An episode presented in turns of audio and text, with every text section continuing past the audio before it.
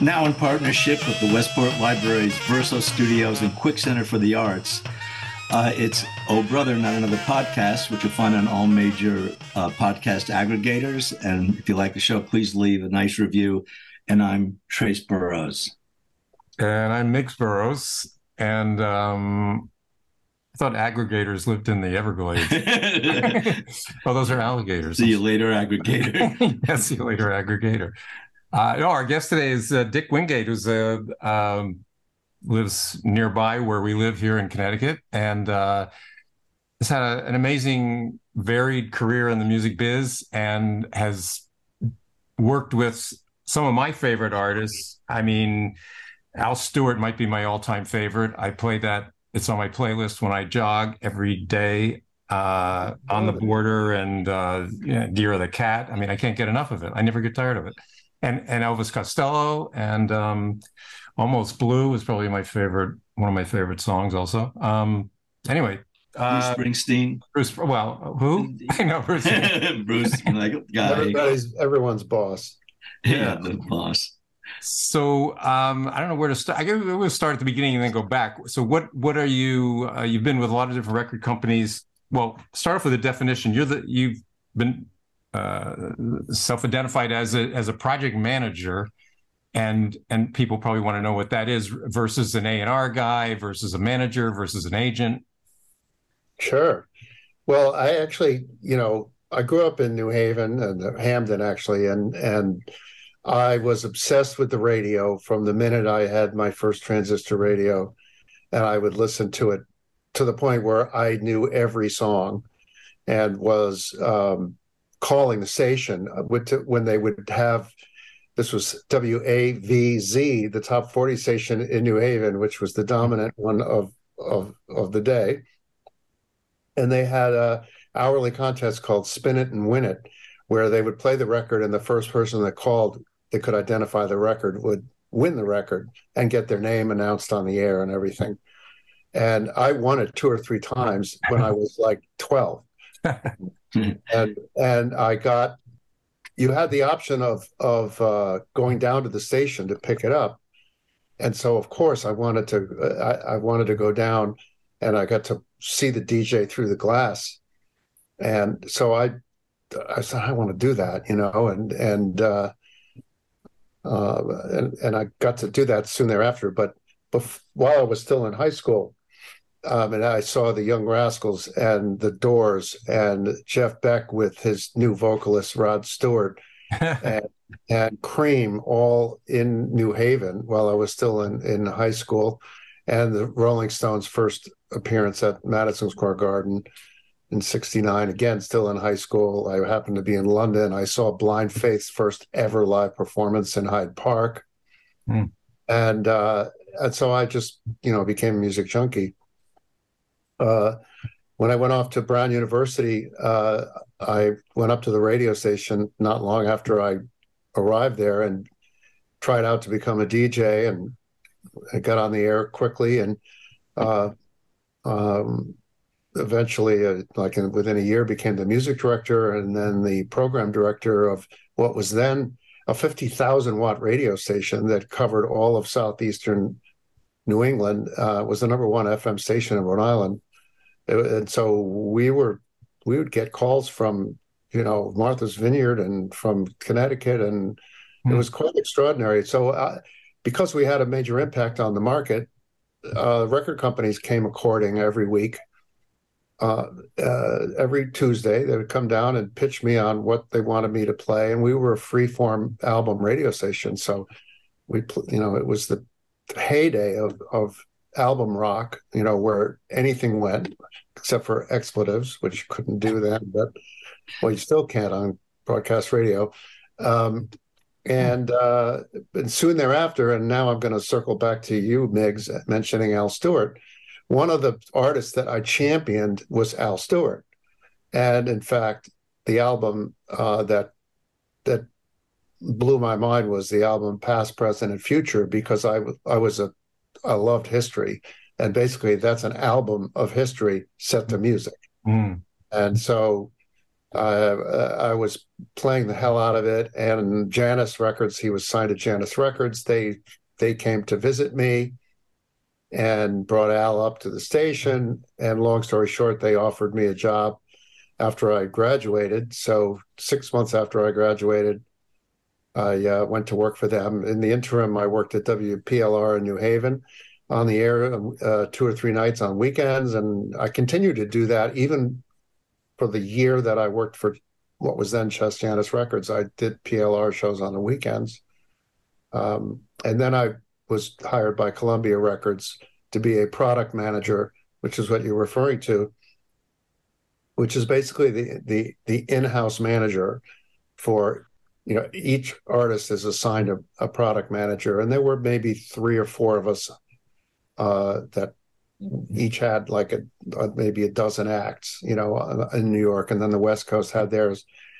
And because I had become a Springsteen fanatic, well, after I saw him perform at Brown, and by the way, when his first album came out, Columbia brought him up to the radio station, and I met him, and he was so shy. he was so shy that we didn't go on the air. Oh my god! Because I was afraid it was going to be a bomb, and uh, turned out it was his first ever visit to a radio station, and he was just like a deer in the headlights. And I hadn't seen him perform yet, but then when I saw him perform, which was like a year later, when he'd already had his second album out, I was like, "Oh, oh my god!" It's like Jekyll and Hyde. I mean, I, I only wished I could have seen him perform mm. before I oh. met him. So I became a fanatic. We went to every show in New England, and then Columbia came according, and and they said we'd like to hire you to be a product manager. I said, "Can I have Bruce Springsteen?" and they said yes. And uh, so I ended up writing the marketing plans for Bruce's album "Darkness on the Edge of Town." And for Pink Floyd's Animals album, and for the first three Elvis Costello albums, which was a massive undertaking because they all came out in 18 months. So the, oh, one just segued right into the other. And uh, Pink Floyd uh, said that, and, and Peter Tosh of the Wailers, the, the Legalize It, which mm. talk about being ahead of its time. Yeah. Gee. And uh, so I just had an incredible roster of artists that I had the incredible uh, experience of working with and going out on the road with and and uh, how do you how do you manage just the diplomacy of it i mean does does you know al stewart get jealous that you're spending too much time with elvis costello or vice versa you know? well no al stewart was before that oh, was okay. the record company right. al stewart was everything when i was with the only other artist i spent a, much time really working i remember we had muddy waters al- uh, new great Muddy Waters album called the Woodstock album, in which basically all the all the great musicians of Woodstock backed him. It was recorded at at uh, Bearsville Studios, and uh, I remember throwing co-hosting his 60th birthday party with mm-hmm. WBCN in Boston uh, at a live performance at Paul's Mall, and so there's a great photograph of us uh, backstage, which was just um, published in a book on WBCN. So uh, no, once I got to, to Columbia, it was all in. I let go of the radio thing. I, I stopped working at PLR, and um, and then from there, uh, Epic, which was the other main CBS Records label, uh, hired me to do A and R.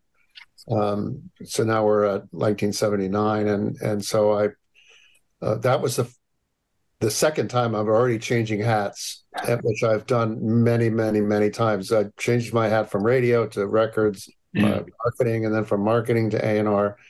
And during my years, seven years at Epic, I signed, uh, among others, uh, Aimee Mann and her band 'Til Tuesday, executive produced Voices Carry, which was a top 10 hit, and won the MTV award that year, which was an, at that time an important award. Um, and uh, Garland Jeffreys made his best-selling album with him, and uh, with with by the way with two members of the E Street Band on the on on a number of the songs, and um, we did. Uh, I signed a Stiff Records, was very influential. The the label that found Elvis Costello. I signed a distribution deal with them, and we put out uh, a number of, of great new wave albums. And um, Eddie Grant, I had a number one record with Electric Avenue, which I mm-hmm. licensed for the United States. That was actually the highest charting record I ever had, you know, my fingerprints on. Mm. Yeah, I remember that song. Yeah. What's that? No, I remember the Electric Avenue. Everybody, everybody around the world remembers that song. They earworm. They I can hear it in my yeah. If if you ask them who sang it, maybe half will remember. Yeah, yeah. But they totally oh they they they just the song is just global.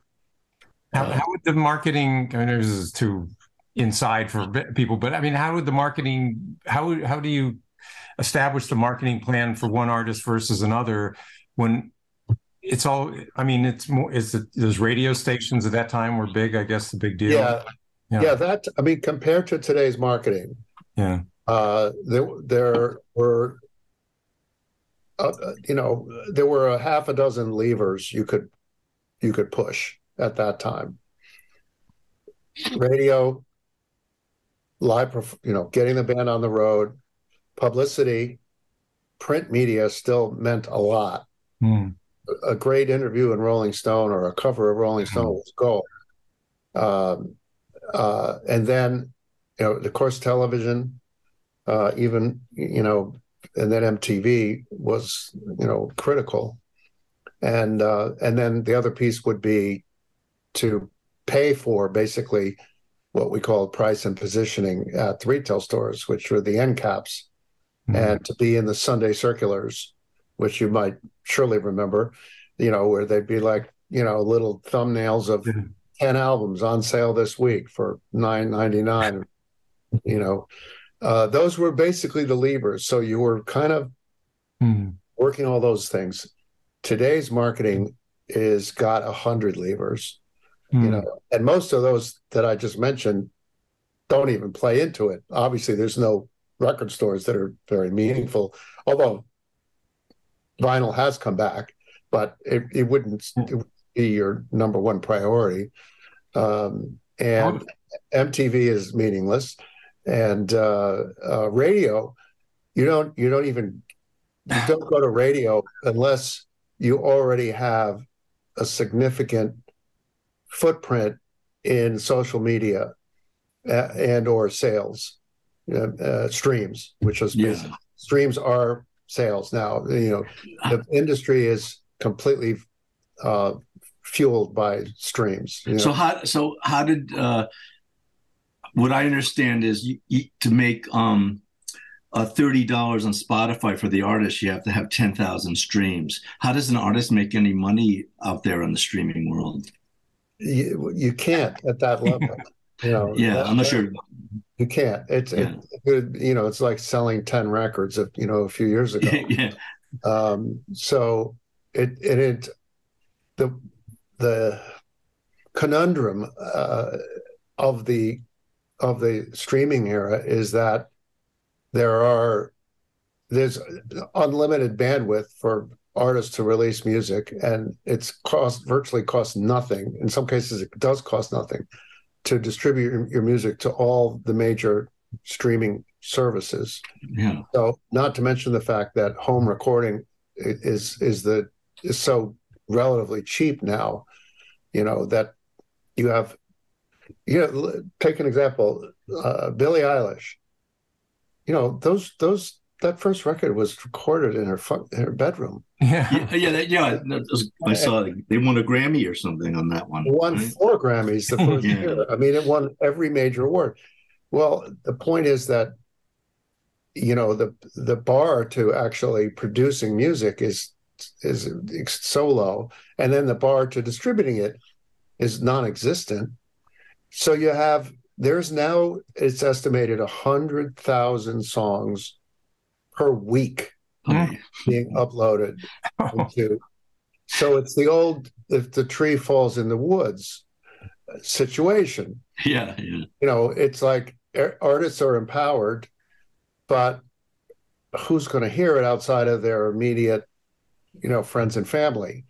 And so it's a challenge, and and to to you can't in my opinion, the the the major streaming services, you know, Spotify, Apple, Amazon, at, at Sound SoundCloud, et cetera. Well, SoundCloud has a little bit of social component, but very little. Is that they're not social networks themselves; they're just utilities. They're platforms, yeah. And um, so it, you you can't an artist can't really build an audience organically on those services. They have to do it elsewhere. They have to do it on one of the social networks mm-hmm. uh, or on YouTube, which is still not, is vitally important. You know, for, for obvious reasons. It's the visual too, but um, in Instagram, you know, all of them, Facebook and TikTok has become uh, the. There's always the bright shiny object for the record companies to chase after where and, and, right now and it has been for the last two years it's tiktok so they they will throw money at tiktok meaning they'll buy influencers mm. to talk about and post their artists music in the hopes mm. to create mm. groundswell and but there's fewer and fewer of those happening for the same reason that the tree it's the tree falling in the woods. Again tiktok has been so inundated with everyone thinking oh I, i'm going to be a star and this is it.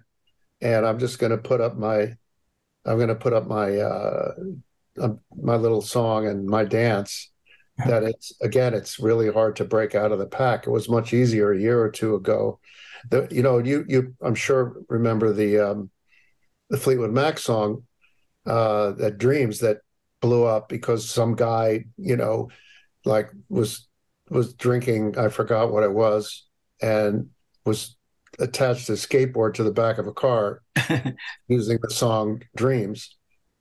And it went viral and it com- brought the song back on the charts and and it brought many other copies, and that that's that's the TikTok the tick the the TikTok um, methodology for success is to post something and then you measure how many people try to do the same thing with the same song. Yeah. Well, the, one of the, their version of it. So Lil Nas, yeah, I think is a prime example. There's hundreds, if not thousands, of little, you know, little Nas TikToks yeah, well, little Lil Nas X was, you know, the guy. Unlike many other TikTok successes, the guy actually has talent and uh, has got a career. Yeah, um, a, a lot of the other big hits, so-called on TikTok, they're just they're one-offs where there's not a real, there's no real, um, nothing really behind it. It's, um, and this is now this gets into like you know how are the record companies signing artists these days? And um, which i did for 10 years. I after epic i was the head of a&r for polygram records. And um, i'm actually helping to start a new label which will be announced soon. Yeah. and uh, we're all all about artist development old school artist development. We're going to sign an artist because we think they have two or three great albums in them, not one song. Mm-hmm. And um, because the, the one song signings end up being like The Emperor Has No Clothes. Mm-hmm. A, they don't have another hit. B, they've never performed in front of an audience in their life. They've only performed in their bedroom or with their friends and for the purpose of TikTok.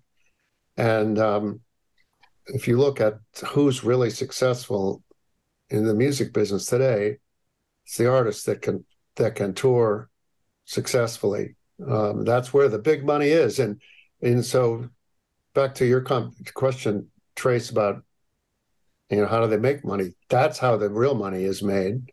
Uh, that the you know the big money off of streaming is limited to the Taylor Swifts and the. I was just gonna say, yeah. Um, yes, they are making big money, but it's still, it's still. I mean, what Taylor will make on the tour that she's doing next year will dwarf anything that is comes to her via streaming although that it's, it's not inconsequential but she's a marketing genius and she's got a million different things that she's selling at the same time. She's this, and I'm I have to say I'm not the biggest fan of Taylor Swift's music, but she's a marketing genius. Mm. So, you mean herself? She, t- uh, what does she tell the, the marketing people from her record company? Like, this is what I want to do.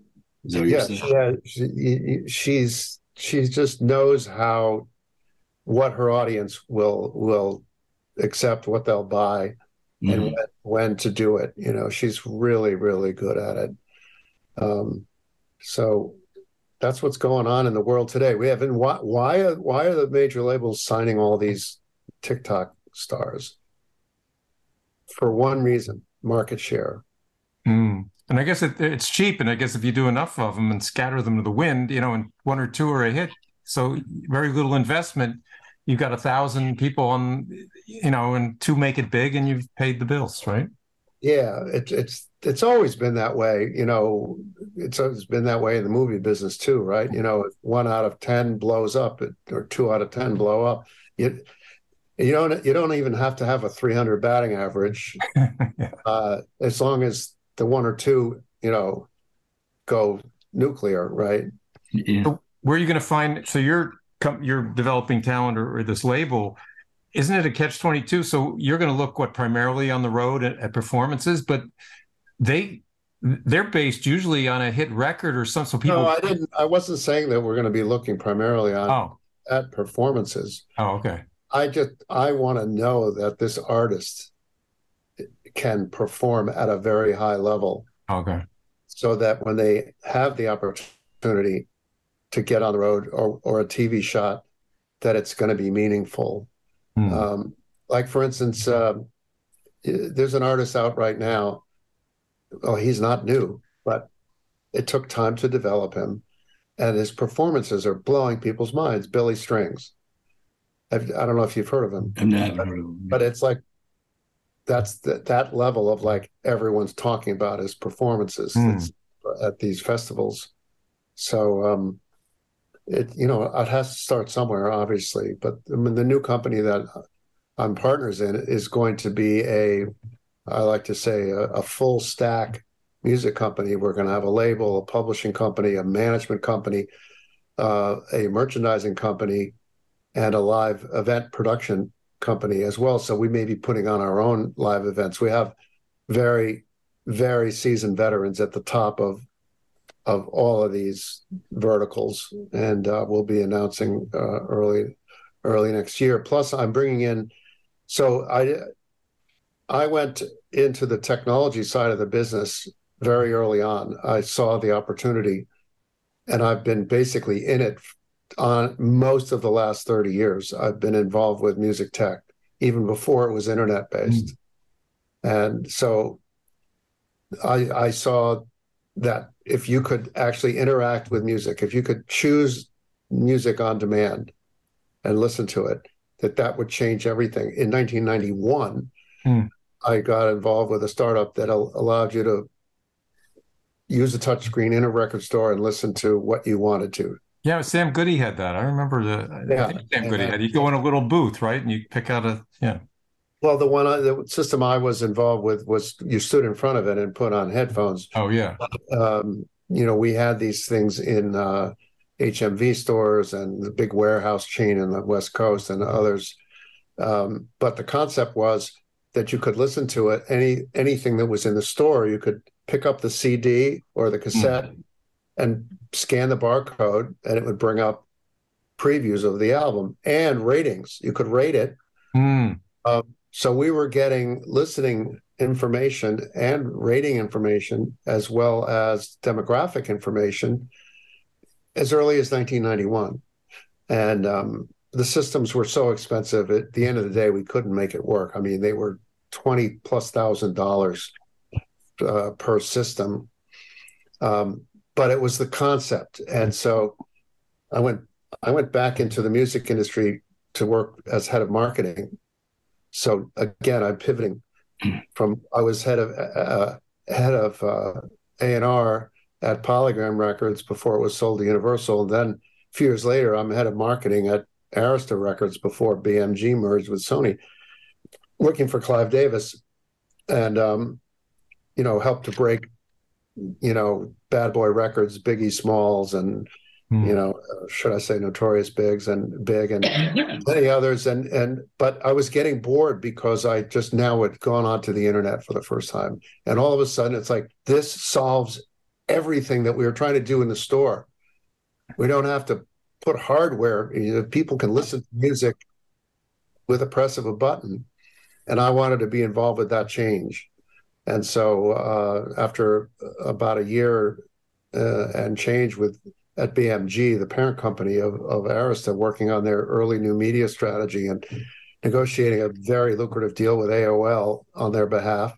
I, I went to work for a company called Liquid Audio that was a pioneer in digital music software and distribution um, and negotiated the first licenses for the catalog distribution from Warner's and EMI and um, uh, BMG and and uh, and eventually Universal, uh, which was the real holdout. Took three years. We went public in 1999, and um, we paved the road basically for uh, for Apple. We our model was different because Apple wanted you to come to their store, mm. right? We were distributing digital music, commercial music to Tower Records and CD Now and Best Buy and Borders and and uh, Music Boulevard and all the other digital music stores of the day that where you could buy packaged CDs, but now you could buy our digital goods as well, which we fulfilled. Um, so, what, yeah. go ahead. Sorry, I mean, what was Crowd Mix? You had a company. well, that that's quite a bit later, but uh, in the interim, after after uh, Liquid Audio was sold, uh, in in uh, as early as 2003, I was interviewed in in a story that was on the front page of the LA Times, in which I said the the phone will be the next distribution platform for music and phones were yeah. garbage at that point they were just uh, they were dumb phones. You know they weren't flip they were flip phones. Yeah. But i had seen some demos and uh, that's what this article was about. Um, and it when i wrote when i was quoted as saying that it was you know three or three years before the iphone launched mm uh, and changed everything. Well, in the interim, I went to work for a uh, company called Nellymoser out of Boston that was funded by SoftBank, and that we developed the first mobile apps for ABC Television and Warner Music and MTV uh, that were playable on these dumb phones, as I call them, but uh, the experience was um, still good enough to get a video or to listen to songs. And so again, I was ahead of the curve by a few years. And again, Apple came in and, you know, sort of um, paved the road. I like to say we cleared the land; they paved the yeah, road. You, yeah, you're the yeah the mind clearing. Well, well, we have a few minutes left, but I'm curious. With all that in mind, what if you could invent? I mean, well, what's next? I mean, nobody knows for sure, but what if if you could invent what's next? What what does is well, there what, I mean, you probably you know have read a lot about blockchain and the metaverse, and it is it is very much a part of what's next. I mean, everything will be blockchain based. Uh, artists, even art, you know, artist royalties and and everything else, just purely from a financial standpoint, but also the sale of goods and not just NFTs. Uh, you know, the NFT market is like that whole metaverse Hmm. Uh, today is like the what the internet was in 1995 when I first went on. It's completely the Wild West. Everyone's got slightly different models, different ideas. There's no consistency of of uh, platforms. There's no consistency. There's a million different uh, digital wallets. That takes a lot of steps to even buy an NFT. Yeah. Remember, it took a lot of steps to go online and to download music. I went through all that NFTs. Uh, so we're we're at we're you know we're at that same point, but I do think that NFTs or something like it um, will be a, a, not only a great way for artists to uh, uh, monetize outside of the streaming platforms, which don't pay virtually, uh, almost, they don't pay terribly. This is direct to fan, but it also is a um, it's a way to give them a much more of an experience than just pressing the button and playing playing a song. What about like a, a basically like bring back the album package in hmm. digital form? What about like you know how they have D- uh, AI and deep fakes? You, they can make you or me look exactly like out of digital material, and we could make they can make me say anything they want. Can't they in the future of AI, like say, gee, I want a, a record company say I want a Jeff Beck, I want a, a Bruce Springsteen combination. The drummer will make a you know Ginger Baker or whatever. I'm just you know pulling things out of the air, and and and because of AI, a deep fake, they could w- without stealing their riffs or anything, they they create. Yes. So there's two different kinds of AI that that you're maybe referring to. There's there's the kind that can replicate audio or extract individual tracks out of previously published songs. Yeah. Um, that's called uh, sound source separation in a, in a grander sense. Yeah. But uh, the new Beatles uh, uh, remix of Revolver was created, could not have been created without that technology because Peter Jackson's developed a technology where he could take these these uh, stereo masters that uh, you know and actually pull out the individual instruments and then remix it. Mm. and the new remix of revolver is is revelatory. So that that technology already exists. And and you what they call stems are basically the individual instruments. Yeah. There's going to be a big business uh, which is going to add a, another um, uh, revenue stream for artists and labels of basically monetizing their stems. So if if uh, and and then the you know and putting them out and allowing people to riff on it. Um, so that that uh, or you can put out a song without the guitar part, and so people can play over it. You yeah, know, any different ways. So, so, I could buy like Paul McCartney's bass line to Taxman or something. right. Then, yeah. yeah. Or you could buy Taxman with no bass, oh. uh, or with the option of dropping out the bass so you can learn it and play it, oh. and it could grade you on how well you do. Hmm. These apps are already out there and being being developed. But the other thing that is the other piece of of AI is actually s- songs that are created by AI, not just sound source oh, Yeah. So well, that's happening in art too. Yeah. Yeah, like there, there are there's more and more of that happening, and there are a number of different websites where you can go in, and you can not play music at all, uh, not uh, you you don't have any music knowledge, and say, okay, uh, I want uh, something, I, I, want something moody, uh, at roughly this tempo, and I'm in this genre, but with this flavor, and you know, check all the filters. Yeah. And it'll spit out a piece of music to start for you to start with, and then you can add to it. Um, so there hasn't yet been a, a hit record that was generated completely by by AI, but eventually there will be. And that'll kind of like I mean, somebody will you know, somebody will sing over a completely AI generated track. Yeah. Or who knows if the vocal is AI generated. Now, how about the visual component? Um, it, let's say, you know, Al Stewart, they must, he must have had concerts recorded on film or video. Oh, yeah. It, is there going to be a day when I can just call up an Al Stewart concert and have, have him in my living room? I mean, yeah, you know, that hol- holographic style Absolutely. Yeah. Absolutely. You know, they they already do these productions uh, yeah. uh, on the road.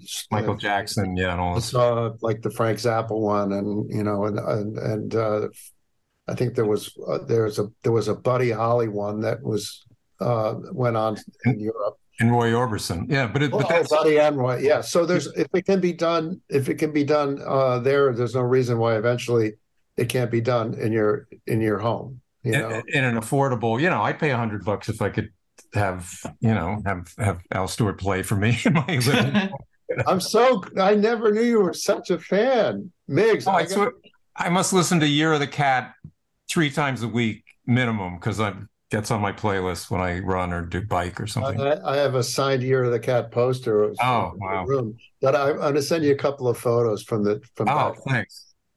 Uh, Yeah, this has been great. Well, we, we've used up a lot of your time, and uh, oh no, I, I could talk all day, Yeah, well, maybe we'll do a part two.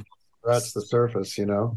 No, absolutely. Yeah, it's a deep. Well, it's also I, I want to just say for Hmm. because living living uh, living in Westport and, and now West End for since '94, it's it's a very knowledgeable community about music, and we're so lucky to have um, you know the Levitt Pavilion and and um, and so many other great venues within 20 to 30 minutes. Yeah. library.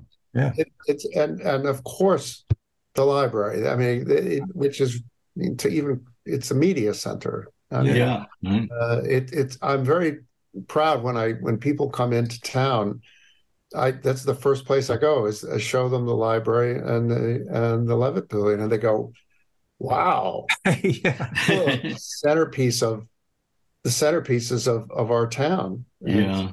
it's it's uh, it's very heartening, and I think that we get a, a well educated audience, you know, music wise, which is really great.